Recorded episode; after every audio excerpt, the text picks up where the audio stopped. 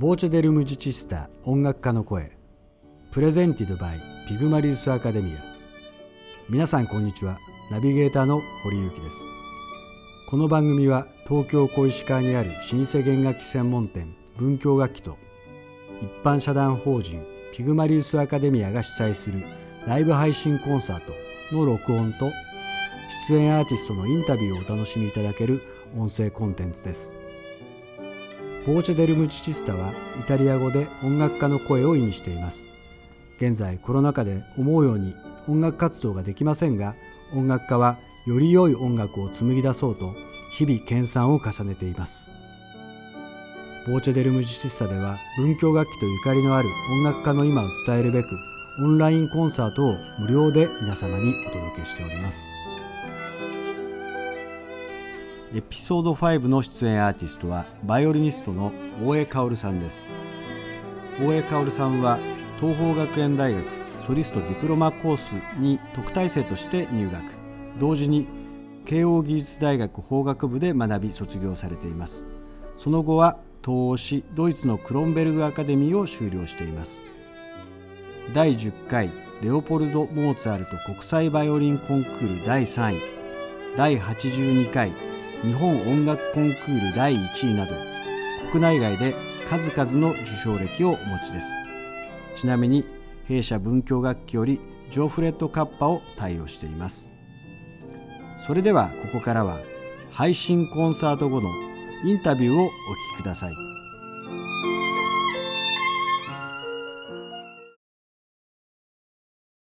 えー、今日のゲストは大江香さんです。よろしくお願いいたします。よろしくお願いします。えー、まずは大江さんコンサートお疲れ様でした。あの配信コンサートだったんですけどもいかがでしたでしょうか？配信コンサートはあのコロナ禍になってから何度かさせていただく機会あるんですけども、はい、生とはまた違った独特の緊張感っていうのがやっぱあるんですね、うん、まあ録音っていうのはあのいつもそうなんですけども、はい、こうやっぱり目の前にお客さんがいらっしゃってそのこうなんていうんですかね雰囲気とか反応を見ながらこう音楽そうですよ、ね、ホール普段作るんですけども録音とか配信ってなるとそのマイクの向こうにあのいらっしゃるというのをまあ想像しながらあのあの弾くわけで、まあ、無観客って言ってもやっぱりでもお客さんをこう無意識にやっぱり意識はするんですよね、はい、こう、はい、全くあのお客さんいないホールだったとしても会場だったとしてもこうなんかやっぱり感じるのは感じながらこう弾くんで、はい、そのなんかまた目の前にいるのとは違うこう緊張感とか、えー、そういうのがありますね。うん。そうですね。なんか感じながら弾いてる感じがこちらにもすごい伝わってきたので今日はフランスもということですごくこう情熱的な演奏で素晴らしかったありがとうございます。ありがとうございました、はい、それではあのいろいろ質問していきたいと思うんですけれども、はい、まず大江さんバイオリンを始めたきっかけ教えていただけますか、はい、えバイオリンを始めたのは5歳の時なんですけれどももともと兄がですね、はい、4歳上の兄がおりまして、はい、兄がバイオリンをやっていてそれをあの見てですね、まあ、レッスンとかもいつもついていってたんですけども、はいはい、あの僕もやってみたいなと思ってあの親に僕もやりたいって言って始めたのがきっかけです。それは自分で覚えてらっしゃいます？なんかやりたいとかっていう。いや覚えてないのであのはっきりと覚えてなくて。で親からあのその話を聞いたんでもしかしたら違うのかもしれない。ですけどでもやっぱりまあ自分で見てて、はい、あのあれですよ。自主的にやりたいと思われたってことですね。大体こうやっぱり兄がやってるものって何でもこうやりたくなる時期だったので。わかりました、はい、それであの、まあ、バイオリンのレッスンされて、はい、専門家を志したっていうのはいつ頃か覚えてらっしゃいますか？そうですね。はっきりと専門家を志したのは実は大学1年生とかの頃なんですね。そうなんですね、はい、なんか小学生の頃とかにはい、からあの学生音楽コンクールとか、こう東京とかでやってるようなコンクールとかには出てて、はい、割とこう本格的にはやっていたんですけどもそうですよね。あのやっぱ家族とかあの周りにですね、うん、まあ、あと仙台に住んでたっていうのもあるのかもしれないですけども、はい、周りにそのプロの音楽家をやってらっしゃる方とか、うんうん、あるいはプロの音楽家を目指してるっていう方とあのあの触れ合う機会とかっていうのは特になかったのでなんていうかやっぱりあの音楽家っていうのはこう身近に全くないわけでそうすると果たして本当にこうリアルに音楽家っていうのは存在するのかなみたいなそのぐらいのこう意識でこう職業として音楽家っていうのをあのが選択肢にこう全くもともとなくてただまあ音楽が好きだったのであのやっていたっていう感じだったんですね。でそのまあ本当に専門的に、まあ、専門家っていうか、まあ、実際職業として音楽家になりたいって思ったきっかけは大学1年生の時のあの、はい、日本楽コンクールですね、はい。はい、であのその時はあの本戦まで初めてあの、えー、行くことができまして、その時にあのあもしかしたら本当に音楽家として自分もやっていけるのかもしれないなってちょっとこう自信がついたというか、はい、そこでこう初めてああじゃあそのやっていけるかもしれないから音楽家なりたいなってそこで初めて思いました。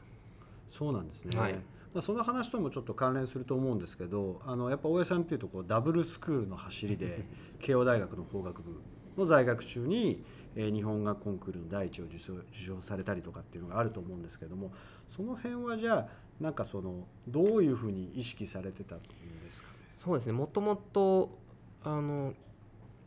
まあ音楽家になると決めていったわけじゃなかったんですけども中学生ぐらいの時に、はい、あまあ中学受験あじゃ中学受験じゃない高校受験があって、まあ、い。ろいろ将来のことをまあ考える時期になるわけなんですけども、そこであのまあ、バイオリンもこう本格的に続けていきたいなっていう思いがあって、まあ、一方、はい、あの普通のなんていうんですかね勉強も続けていきたいと。あの、別に将来その音楽家になる必ずなるっていうわけでもないし、まあ、その時は割とどっちかというと音楽家になるっていう選択肢はなかったのであの勉強を続けていきたいな。ただバイオリンもなんか今ぐらいこう一生懸命やりたいなっていう思いがあって、でそのためにこう大学受験がない大学を、あの目指したいなと思ったんですね、はい、やっぱりこう大学受験するってなるとなかなかバイオリン続けるのが難しいんじゃないかななんて思いまして。でそれで、まあ、高校の時に慶応に入ってでそのまま大学に、まあ、進学して、まあ、そこであの、まあ、日本語コンクールにあの、はい、出させていただいたり入賞させていただいたりっ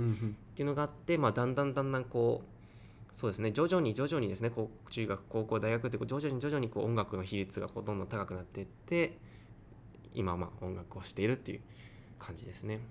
なるほどなるほど。今あの弊社にもこう若い学生の方とかいらっしゃると思うんですけど、はい、やっぱり昔と比べるとそのダブルスクール普通の学校に行ってみたいな方ってやっぱ増えてて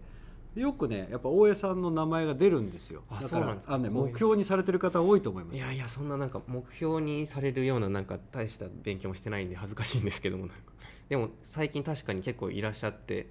あのなんかあの嬉しい気持ちにはなりますね。こうそうなんかちょっとなんですか仲間意識というか。そうですね、はい、やっぱりもう今なんかこう人生も長くなって100年時代とかって言われてるので、はいぱりこうまあ一度の人生の中でやっぱやりたいことを何でもやってみるっていう形で追求することができるってのはすごくいいと思うので、まあ、なんかそういう環境ってもっともっとこう整備されていくといいのかなっていう感じがしています。そうですね、はい、はい、えー大江さんとあの私ども文教楽器の出会いについてちょっとお話したいんですけども、はい、あの2018年に、えー、ロンドンの老舗弦楽器賞の J&A ベア社ですね、はい、が主催するベアーズ・ソサエティっていうこう貸与の、えー、仕組みを通じて大江さんにビヨームを貸与するところからあの、まあ、関係が始まったというふうに記憶してます。はい、確かあの徳永次夫先生に大江さんを紹介していただいたと思うんですけどそれで正しいですかね？あの徳永先生が宮崎で音楽祭やってらっしゃいましてね、はい、そこであの毎年アカデミーがあってその講習会がありまして、それに、はい、あのそれの第1回から第2回第3回という3回ぐらいですね、はい、あの伺ってそこで徳永先生にレッスンあのしていただいたりとか、あとはあの室内学のあのの弦楽80相談室内学のチームをあのやっておりましてそ、ね,、の、はい、ラルーチェ弦楽80相談っていうんですけどもラルーチェですね、はい、そこであの徳永先生にあのご指導いただいたりとかあの、はい、創設した時からお世話になっててそういったつながりで、うんうん、あの文教楽器の堀さんを紹介していただいて楽器を貸していただいてっていう形ですね。うんあの頃はまだドイツのクロンベルグアカデミーで学んでらっしゃいましたよね。はい、はい、あの時指示されてたのはあのテツラフ先生はいクリスチャン・テツラフさんっていうドイツ人のバイオリニストです。やっぱ海外留学っていうもので何かこう得たものっていうのはどういうものがありますか？海外留学はそうですねいろいろあるんですけども、まあ、まず音楽のことに関して言えば、はい。えーまあ、一つはそのクリスチャン・テツラフ僕がまあすごくあの大好きで演奏を聴いて衝撃を受けて、うんうんはい、この人習いたいなと思って留学したんですけども、まあ、その先生に、まあ、学んだやっぱり一番のことは、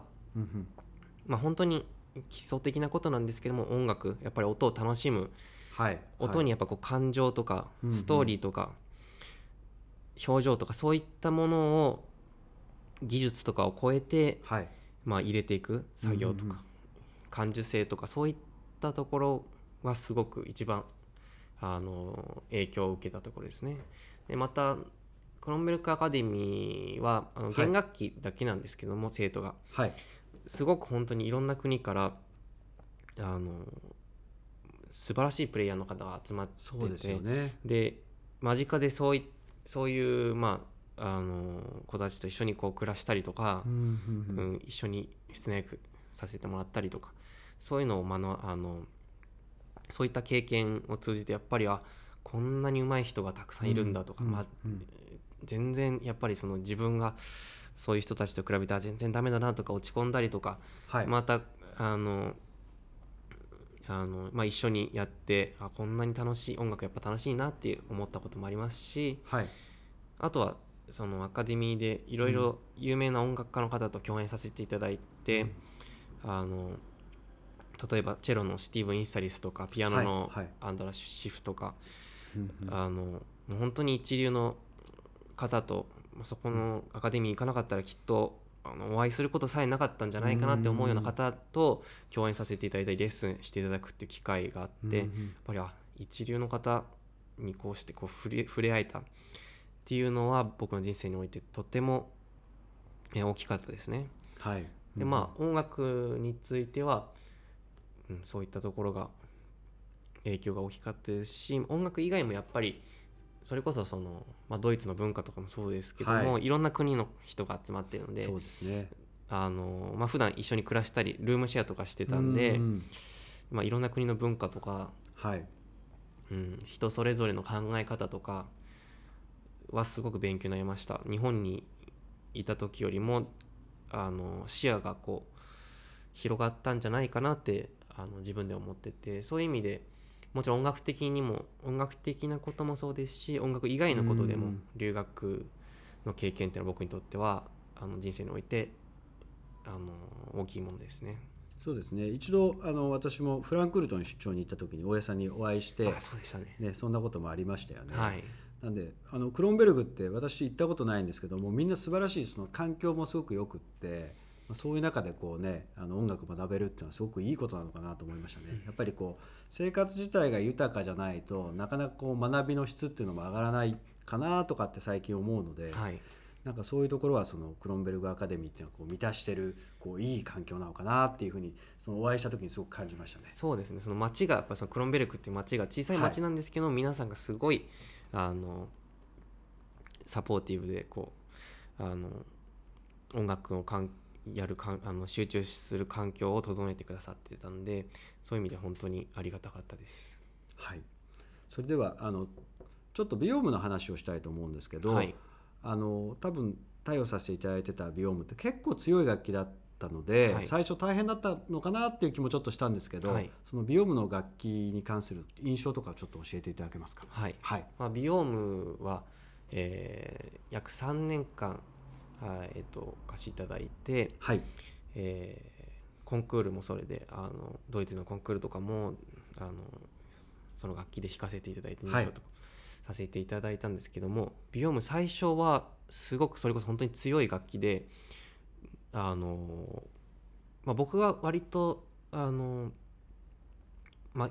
体もこう細かったりして、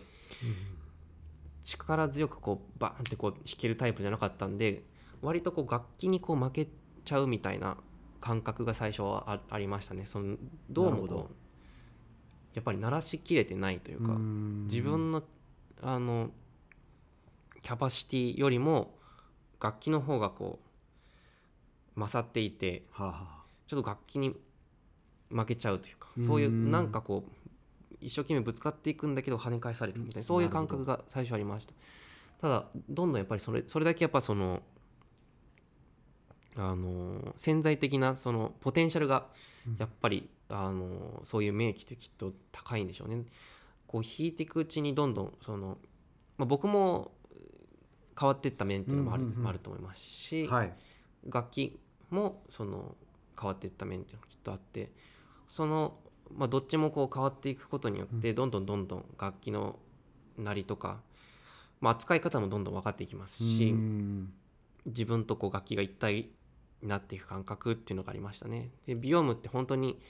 あの大量に楽器があるじゃないですか。そうですね。ね、はい、その中であのまあいろいろそのビオームを弾いていらっしゃるって方の演奏とか聞いたりしたことがあったので、ビオームってなんとなくイメージではこうフランスのまあ楽器なので、こうふわっとしたこう感じかなみたいな印象があったんですけども、はい、僕の弾かせていただいた楽器は割とこうカツンと強いそうですね楽器で、なのでコンチェルトとかでもあのバッチリこう音が飛ぶっていうのが本当にすごかったですねあの楽器は。はい、やっぱりそのあの演奏家と楽器の関係って本当にこう複雑で、またすごい面白い関係で、まあ、僕らもこういうこう楽器の仕事をしてますので、まあ、本当にそこのところは面白いですよね。いや、うん、あの本当に面白いですしいつまでたってもこう悩むところではありますね。悩むところですよね。はい、分からないことばっかり。はいまあ、でもそういうこともあってですね、はい、あの2019年ですねレオポルド・モーツァルト国際バイオリンコンクール第3位それからアントン・ルービンシュタイン国際コンクール第2位を受賞されました、まあ、楽器を貸与している期間だっていうのもあってですね私とも少しなんか貢献できたかなっていう感じがして、はい、本当にものすごく、まあ、海外だったんですけど、はい、すごく嬉しかったです。あありがとうございます。本当に。その時はどんな感じだったんですかね？いやもう本当にあの、まあ、楽器ってなかなか、はい、うんまあ、僕たちもそうですけど客席で聴いててあの、まあ、それこそ格付けとかで毎年やってますけど楽器の違いってこう、ものすごいこうなんか誰が聴いても分かるみたいなものじゃないじゃないですか。でもやっぱりそのコンクールとかにおいて楽器ってのはすごく大切であの本当にまあ順位とかにもこう影響っていうのはやっぱしてくる部分っていうのはあるんですね。うん、で本当にまあそういう面であのお貸しいただいたっていうのは本当にコンクール入賞できたあの大きな要因の一つですしあの本当にありがたかったですね。うん、まあ、コンクールは国際コンクールはですね、はい、やっぱり日本で受け日本ではまあ散々コンクールを小さい時から受けてきたんですけども、はいはい、国際コンクールでまたちょっと違ってなるほど、はい、あの僕は割と国際コンクールの方が好きなんですね。なんでかっていうと雰囲気がやっぱりなんか会場の雰囲気がですね、はい、日本での僕が経験したコンクールとはだいぶ違ってやっぱり日本でのコンクールはもう尋常ではない緊張感が緊張感、はい、もう会場入った時からやっぱりあるんですね。はい、で当然あのお客様も、まあ、ものすごく集中してこう静かに聞いてくださってるっていういい面でもあるんですけども、はい、やはりその分も緊張感がとてもすごすごくて、はい、もう手も震えるし足も震えるしっていう感じなんですけども、はい、国際コンクールもちろんおのおのの特色ありますけどもし緊張はするんですけどやっぱ会場のお客さんがあのコンクールといえてもこうなんかちょっとこうあなんか音楽をこう楽しみに聴きに来てるっていう気楽にちょっとあの聴きに来てるっていう雰囲気がありましてでもちろんその分もしかしたら日本のコンクールに来てくださってるお客様に比べたらちょっとそんなに集中力があの続かなかったりとか、まあ、物音があったりとかそういうことあるかもしれないんですけどその分、はい、まあコンクールなんでやっぱりどうしても緊張しちゃうんで僕らにとってはまああのちょっとでも緊張しない環境ってのはすごくありがたくてそういう意味でこうコンクールなんだけどちょっと楽しめるっていう部分がそれこそそのモーツァルトコンクールとかありましたね。はい、なるほどなるほど。なんかそれもいいですよね。ちょっと音楽祭みたいな感じっていうか。そうです、はい、なんかこうあみんなこう僕がこうジャッジするこう判断審査するっていうよりも普通に純粋に音楽を楽しみに聴きに来てくださってるなっていうこう印象がありました。そうですね。はい、まあ、そんな感じで今は完全帰国されてるんですよね、はい、はい、今どのような活動を中心にされてる今はですね、はい、あの結構幅広く活動させていただいてて、はい、もちろんソロの活動コンチェルトリサイタルとかもそうですし、はい、あとは室内楽のあの、まあ、先ほどちょっとあの名前出したラルーチェ弦楽八重奏団とか、はい、あの室内楽のコンサートもたくさんさせていただいて、うん、あとは帰国してからはオーケストラにも、ね、あの、うん、すごく興味があって、はい、あのいろいろなオーケストラで、まあ、ゲストコンサートマスターとかで呼んでいただいて今まあ勉強させていただいているという感じですね。わ、うん、かりました。はい。あの今日の演奏なんですけども実はあの先日ビオームの対応期間が残念ながら終わりまして、はい、ただあの私ども大江さん素晴らしいアーティストなので何かもう少しできないかなというふうに考えてまして、えー、それで今日はですねあのジョフレット・カッパっていう楽器をお貸ししていました。はい、で、えーまあ、カッパっていう楽器はオールドイタリアンで300年以上前にできた楽器なんですけども、はい、やはり聞いてるのもだいぶこうビオームとは違う印象を受けたんですけど、はい、その辺りいかがでしたかね？全然ビオームとは違う、うん、あのタイプの楽器でして、はい、今お貸しいただいてから約1か月ちょっとぐらいですね。弾かせていただいてるので、きっとまだまだこれからあの、分かることとかっていうの変わっていくことってあると思うんですけども、はい、すごくやっぱり今の時点ですでに音色の深さですね。っていうのがあの魅力ですね。でよりあのビオームに比べるとよりパーソナルなこうなるほど。うん響きというか音色ですね。あのうん音色が柔らかいですしその深さっていうのがすごく僕はあの好きでしてその好きでしてその、はい、よりこうなんて言うんですかね。内面のやっぱり感情とかとかを音に乗せるのがすごく乗せやすい。乗せやすい、うん、っていう印象です。そうですね。今日なんかお聞きしててもなんかこう音のなんかパレットの数がちょっと増えたような感じがして、はい、なんかすごく良かったと思います。あありがとうございます、はい。では続いていきます。はい、あのえーまあ、現在まだあのコロナ禍なんですけれども、まあ、予想以上にこう長い戦いをみんな強いられているように感じています。はい、まあ、アーティストの大江さんにとっては大変な状況だと思いますけども、まあ、この期間の何かエピソードとか、はい、あのご自身の中で心境の変化何かがあれば教えていただけませんか？はい。コロナ禍はですね、まあ、特に最初の方はえー、もう本当にコンサートとかも全部こうなくなりましてそうですよね。なかなかあのこうやあのやることもないというか まあそういった面もあったんですけども、うん、あの、まあ、今後に向けて、はい、まあ、ある意味プラスの面もあったんじゃないかなっていう思います。っていうのは、うんやはりクラシック音楽界ってはい。あのまあすごくあの人あの大人気の業界ではないというかやはり、うんきあの聞いてくださる方っていうのはあのとても限られている業界で、うん、あので、まあ、それが何でかっていうと、まあ、きっとそのまあいろいろな音楽のジャンルっていうのはどんどん出てきますし、はい、触れ合う機会がそもそもやはり少なかったりとか、まあ、そういうのもあって、はい、あのもしかしたらこのままなんかどんどん衰退してっちゃうんじゃないかななんてことも言われるような、まあ、あの業界なんで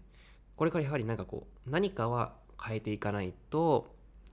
いけないなっていうのは自分の中でずっと感じてはいました。ただなかなかそれをこううん、変えるきっかけとかってっていうのが、まあ、大きく変えるきっかけっていうのはなかなかそのなかったんですけども、それがこうコロナがあってまあ一番はやっぱりその収録とか配信っていうことがすごく盛んになりましたよね。でなんかなんとなくやっぱりそのクラシック音楽界の中ではそのやっぱ録音とか配信っていうのはうん。あんまりそのいや本本来の音楽じゃないでしょってやっぱり音楽っていうのは生でホールで聴いてこそあの良さがあるからそんなそんなんじゃ分かんないよみたいな、CD とか YouTube じゃ分かんないよっていうのがなんとなくやっぱ空気だったじゃないですか、はい、だから、はい、あのもちろん YouTube とかあの配信とかでやってらっしゃった方っていうのは、うん、コロナ前もたくさんいらっしゃったと思うんですけども、うん、今はもうこうして、まあ、今日もそうですけど当たり前のように当たり前になりましたねなりましたよね。はい、でそれこそさっきあの伺ったら今日もあの1000ビュー1000あの、まあ、延べでしょうけど1000人の方が見てくださったっていううんうん、っていうのを見ても本当びっくりしたんですけどもきっとそのもしこれがあの観客は入れます。でも配信はしませんっていうコンサートだったとしたら、まあ、例えばここの会場の広さだったら、まあ、どんなにお客さんたくさんいらっしゃったとしても30人とかそうです。30人ぐらいです、ね、ぐらいですよね。それがその配信があることによって1000人の方が見てくださる、これは本当にあのびっくりですしすごく嬉しいことですしやっぱりあの私たちもその生じゃないと生じゃないとっていうのにこだわらずにこう、うん、本当にまあ純粋に音楽ってやっぱりその音楽聴いて楽しければ、はい、その人が楽しければどういった形でもいいと思うんですよ。やっぱり食事とかもそうですけど、別にあのお家でなんか冷凍食品でもあの食べてその人が美味しいと思えば、もちろんそれは冷凍なんかじゃ本当のその美味しさ分かんないと、作りたてでその場で作ったものとかいろいろもちろんあるんですけどもやっぱ美味しいものをその人が美味しいと感じれば美味しいですしそれがこうやっぱりその、あ食べ物への興味とか、まあ、音楽で言ったらやっぱりクラシック音楽への興味とかにつながっていくわけなんでそういったこうあの短簡単に触れ合える機会っていうのはどんどんやっぱり作っていった方が、うん、あのいいと思いますしそそういった機会がコロナで、まあ、不幸中の幸いというところでなんですけども、うんうん、そういう機会がたくさんできたっていうのはある意味チャンスなんじゃないかなとあの思っています。そうですよね。やっぱり逆になんか今あのクラシック業界チャンスというかあの、まあ、機会が広がってるかなっていう感じはしますので、はい、まあ、まあそれぞれだと思うんですけどやっぱりその、えー、変えてはいけないところと変えるべきところはやっぱりそれぞれの価値観でよく取捨選択してやっていけばなんか今まで以上になんか盛り上がっていくんじゃないかなっていうふうに僕も感じてます。はい、はい、それではあの今後の抱負とかですね活動予定などあればお聞かせいただけますでしょうか、今後はですね今あのまあ私は27歳なんですけどもまあちょうどちょうどって言ったらですねやはりあのまだどこのオーケストラに所属しているとか、こうここに一生住むとかっていうのがあるわけではなくて、はい、一番こうのは何でもやるんですけども、うん、こう室内役もやるソロもやる、オーケストラも一番こう悩んでる時期ではあるんですね。はいはい、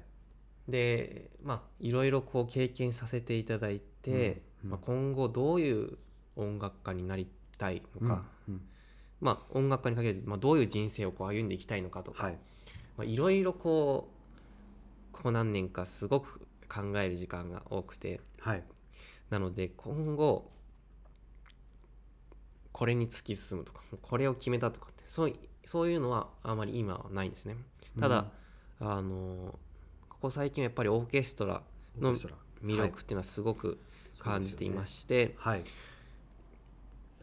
そういったのオーケストラに関わっていきたいなっていうもちろんソロとかもやりながらですけども、うん、そういう思いはあの年々強くなっていますね。うん、なんか近い将来あの大家さんがどっかの、えーオーケストラのコンサートマスターをやってるような映像が浮かびます。もしそうなれたら光栄です。はい、えー、ではあの最後にあのリスナーの皆さんとかファンの皆さんにメッセージをちょっと簡単にお願いいたします。はい。えー、そうですね。まああの配信のコンサートやこういった、えー、配信の、まあ、トークなどお聞きくださっている皆さんありがとうございます。はい、ちょっとでもこう音楽を楽しんでいただけるように、まあ、それこそ、まあ、今日は文教楽器さんのサポートでこういった配信もさせていただいたり、えー、まあ、僕たちも、えー、みんなで考えて、え皆さんに楽しんでいただけるようあの努力していきますので、え今後もま気軽にクラシック音楽、まあ、こういった配信やコンサートなどあのお楽しみいただけたらとても嬉しいです。これからもどうぞよろしくお願いいたします。ありがとうございます。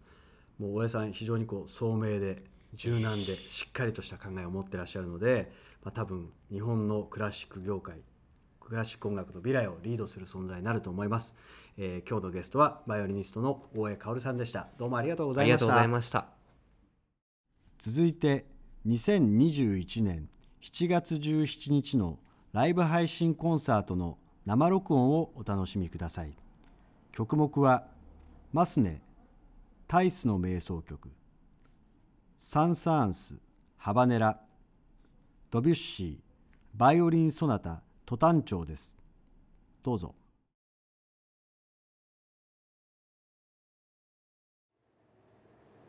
えー、皆さんこんばんは、えー、映っておりますでしょうか、えー、今日はですねこ、えー、文教楽器さんにて、えー、オンラインコンサートをこれからさせていただきます、えー、文教楽器さんにはですねいつも大変お世話になっておりましてこの度こうしてあのここで演奏の機会いただけたこととても光栄に思います、えー、今日はですねあの3曲演奏します。まずは、えー、マスネのタイスの瞑想曲それからサン・サンスのハバネラそして最後にドビッシーのバイオリン・ソナタを演奏します、えー、どれもあのフランスの作曲家ですね今日は集めてみました。まああの梅雨が明けて非常にあの暑い日がこれからあのやってくるそうなのですが、まあ、今日はちょっと涼しめのあのプログラムです。あの今思いついた後付けなんですけど。でまああのオンラインコンサートをやる機会っていうのはあの、まあ、コロナ禍になってからよく、まあ、あるんですけども、まあ、あのオンラインコンサート、まあ、配信収録とかも含めてですね機会あるんですけど、まあ、やっぱりそのもちろん音楽は生で聴くのが一番っていうのはよくあのいうことですけども、まあ、オンラインコンサートならではの良さっていうのはまたあると思うんですね。っていうのはやっぱりその場所とか時間とかまあいろいろとこう制約がやっぱオンラインコンサートないですからあの緊張してこうコンサートホールの、まあ、席に座って物音とか立てないようにしないととか気にすることもないですし、まあ、別にご飯食べながら見てもいいしなんかお散歩しながら外で見るもよしなんかそうですね別にお菓子食べながらポテチ食べながらでも大丈夫。それがあのオンラインコンサートの魅力だと思います。のでまあ皆さん思い思いな形で、えー、楽しんでいただければ幸いです、えー、それでは最後までごゆっくりお楽しみください。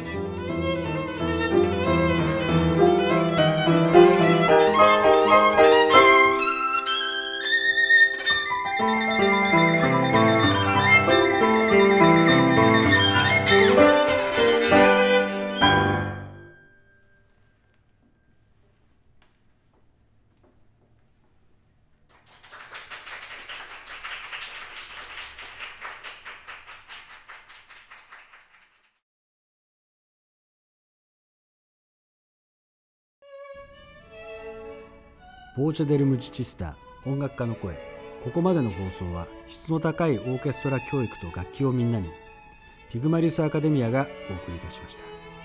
次回も音楽家の今を皆様にお届けします。それではまたお会いいたしましょう。さようなら。